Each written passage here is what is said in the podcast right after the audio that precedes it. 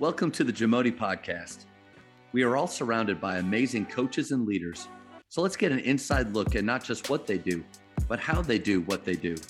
After all, becoming the best versions of ourselves is Jamodi, just a matter of doing it. The Jamodi Podcast is powered by Sideline Interactive. Sideline Interactive is the leading manufacturer for high quality, innovative scoring tables and LED video display boards that help coaches and schools bring more excitement to fans, create huge fundraising opportunities, and make their jobs easier. Visit sidelineinteractive.com to check out their amazing products. Coach, so much to unpack there. A lot, a lot of good things.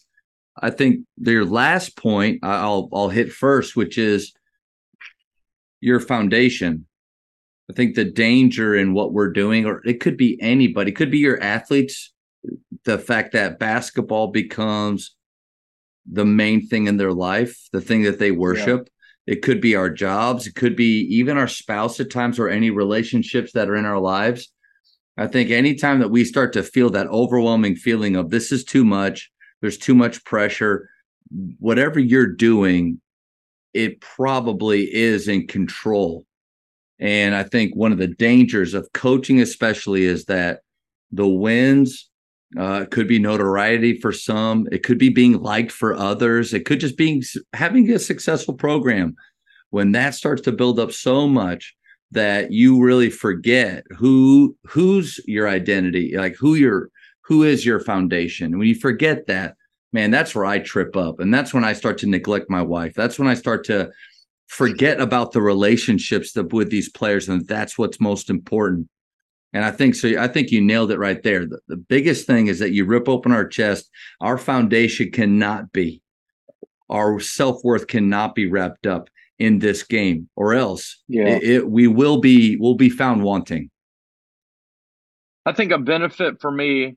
I don't wish this upon anyone, but I've heard older coaches say that it's a necessity Coach Popovich, um, I've heard Coach Sampson say this, is that I was fired at a really young age, and basketball was the coaching profession. Now, me as a player, I had a lot of different experiences and a lot of different coaches in college, but from the moment that I got into coaching at the Division One level, things really lined up for me. Anyways, my story's been well talked about. I got involved in some things that I shouldn't um, got fired at a young age.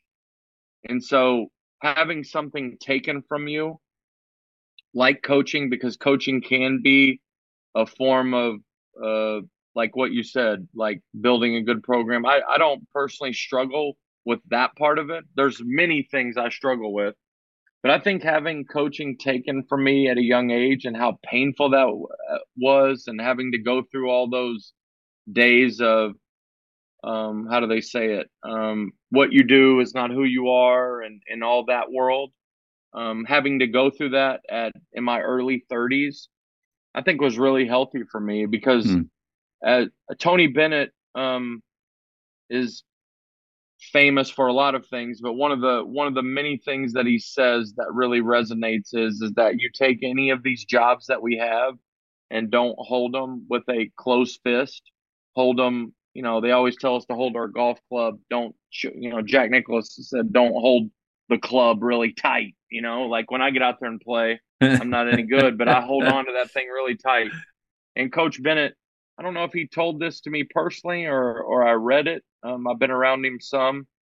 Um, he said, you know, he, the one thing he did tell me to my face when I went and spent some time with their staff a couple years ago is he pointed out to the court and he just said, Jade, don't don't get all caught up in that. He said, it not only will disappoint you, he said it's disappointed me many times. And this mm-hmm. is after his national championship. This is after that story that's been well chronicled where they got beat by UMBC, UMBC and then a lot of that staff and team came back and they won it. And everybody knows how all of us feel about, you know, I don't, as a Christian coach, you have a Bob Hoffman, a Scott Drew, um, you have many, uh, a Matt Driscoll, a Grant McCasland. You have some awesome guys, a, a Ritchie McKay at the top of our industry. But I don't know that if you can put a more perfect model for a 10 with the basketball, a 10 with their faith than a Tony Bennett. Yeah. And if Tony and if Tony Bennett is going to tell us as a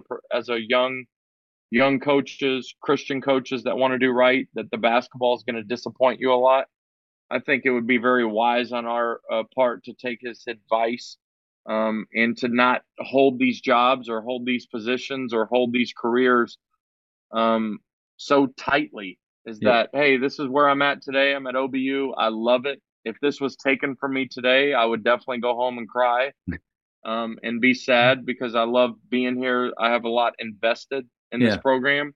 But it's but not your be, identity. It's no, not your identity. I would, be able to move on. I would yep. be able to move forward. Me and Isaac and Meredith would be fine.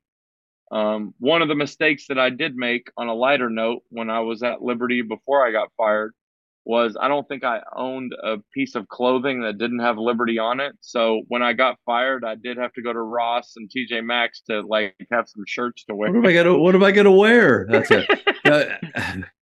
uh, on a, another lighter note, not many people know this about me, but my my first job was at Abercrombie and Fitch. And when I uh, no, I was not the shirtless model in the front. They would they never asked me to do that. But um, when I was a manager there after playing overseas, I, I came back. I had without basketball, I had no clue what I wanted to do. So I did that for about a year and a half. Got out of that to get into some type of basketball and coaching, and realized like you, I have nothing but Abercrombie and Fitch clothing, and so yeah. Anyway, real, real, very random. I'll probably cut that out. But um, so one one question I had for you. You mentioned all of the decisions that you have to make and all of the things that you say. I really appreciate, and I think we all have to.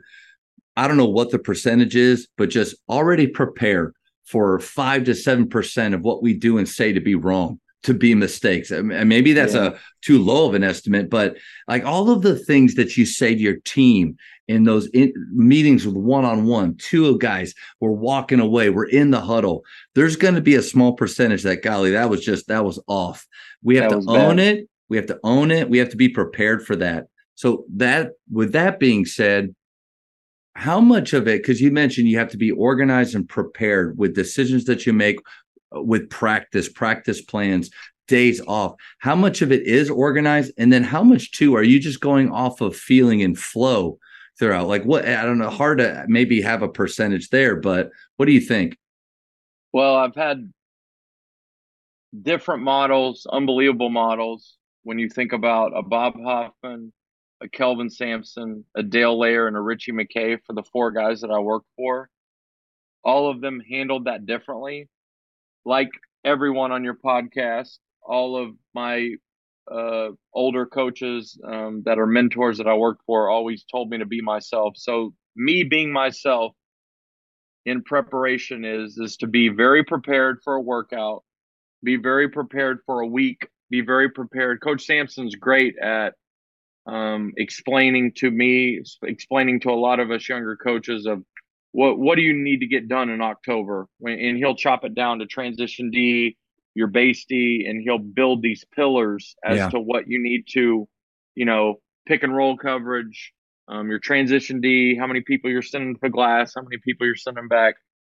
Coach Layer, uh, similar to Buzz Williams, who he works for, is a meticulous practice planner where he'll have it down to the minute down to the drill, down to what manager and pad. And I mean, it will be very meticulous. Coach Hoffman, uh,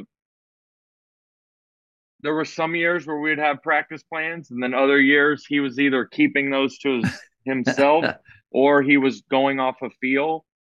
I personally think he this is not his words. These this is me working for him for seven years. I think he's at his best when he's not on the fly because it's hard it's hard to say a man like that is going based off of feel when there's probably not that many minutes out of the day where he's not thinking about his team he's not yeah. thinking about what he wants to run he's not thinking about a motivational conversation like he's constantly like the best coaches they don't have a lot of balance in terms of what's going on in their mind. They may have a balance in terms of how much you see them in their office, but they don't have a lot of balance in terms of like I, I got to live with Bob Hoffman two different times. We were assistants together. No, he was an assistant. I was the water boy at OU. We were both on staff together. And then I worked for him at two other schools at Texas Pan American and also Mercer. Is that even if we're eating dinner and I was living with him as a younger coach and we're watching an NBA game, he's writing something down or writing something down in his mind. So he he was more of uh, like our volleyball coach here. She's an excellent coach. She she doesn't really come into practice with a with a, a written down plan. I always have a skeleton in my pocket. I can't rem- even remember that many times of ever looking at it, but I think just going over the skeleton of it. I do think as a coaching community, we forget how much time we've already thought about all these things when it's like, man, what are we going to say when the team and then you get out to practice and you know all the things that you're not allowed to always say around your wife because she doesn't want to talk about basketball all the time you get to finally talk about basketball like i get to talk about basketball today at three o'clock and so we always have plenty to say i'm i'm i'm kind of at that point now where what i was discussing with you before we got on this podcast is is that I've been a little different each year as far as whether or not I'm going to introduce individual drills, individual habits, because we're in a four hour a week segment. And I introduced the whole this week. And I was okay with not talking as much, not blowing the whistle as much, and letting them play and figuring out what they're good at. And I think the veteran coaches, I think the best coaches are the ones that don't stop it as much as us younger coaches. Now, mm-hmm. now they're the thing that the veteran coach has that a guy like me doesn't have is that when I walk in the gym, you know, people are like, "Hey, there's Jay." You know, when Tony Bennett or Bob Hoffman walks in the gym, it's like, "Oh, coach is here." So I'm still establishing those lines as to, you know, hey guys, I am the get to be the coach this year. Um, but I, I've over these last few days, I've let them play more. I, I've been more um, open minded into instead of going into the year saying, you know, I already have so and so in this spot or that spot. Yeah. Like I gave a forward yesterday the ball. We were at we were at half court. We were I was letting the boys play. I gave the forward the ball. Like we have actions that we run. I'm definitely in terms of who am I truly a son of or a a uh, nephew of in coaching, it probably would be Bob Hoffman. Certainly on offense, is that we'll call stuff. You know what? Even if it's a simple quick hitter, we're gonna we we want to be organized on offense. I do that to a fault, but you know when you're around a guy that's been so successful, and sure. I, I don't I, I learned a lot from him in that way. Is that I gave a forward. He's closer to a center than he is a point guard. I gave him the ball and he was the point guard for like two possessions. And it didn't go particularly well.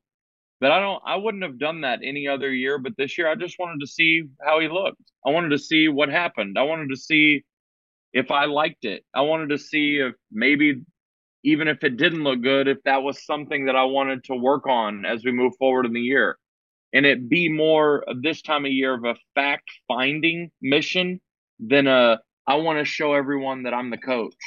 I do think you're right on the money with there's there's this maybe kind of a, a, magic spot or a balance that you can get with practice planning of obviously having a plan and like you said having a plan could be written out to the minute there's nothing wrong with that but nope. having a plan could also be just the amount of times that you've gone over the skeleton or the progression that you want your guys to go through that's a plan and then but i do think the other side of the or the danger of having timed out things is that you don't live in the moment and you don't you don't seize some of those opportunities to go deeper in an area to explain yeah. a little bit more or you know what guys we got this let's move on let's go to the next progression i've i to me i want to have that skeleton the idea of where we want to get but i'm going to have the freedom to spend as much or as little time in every area or like TJ Rosene at Emmanuel, it, to me is one of the best culture building coaches out yes. there. It's excellent. He, but he doesn't have a culture building moment programmed into his I think is he's constantly on the lookout for it.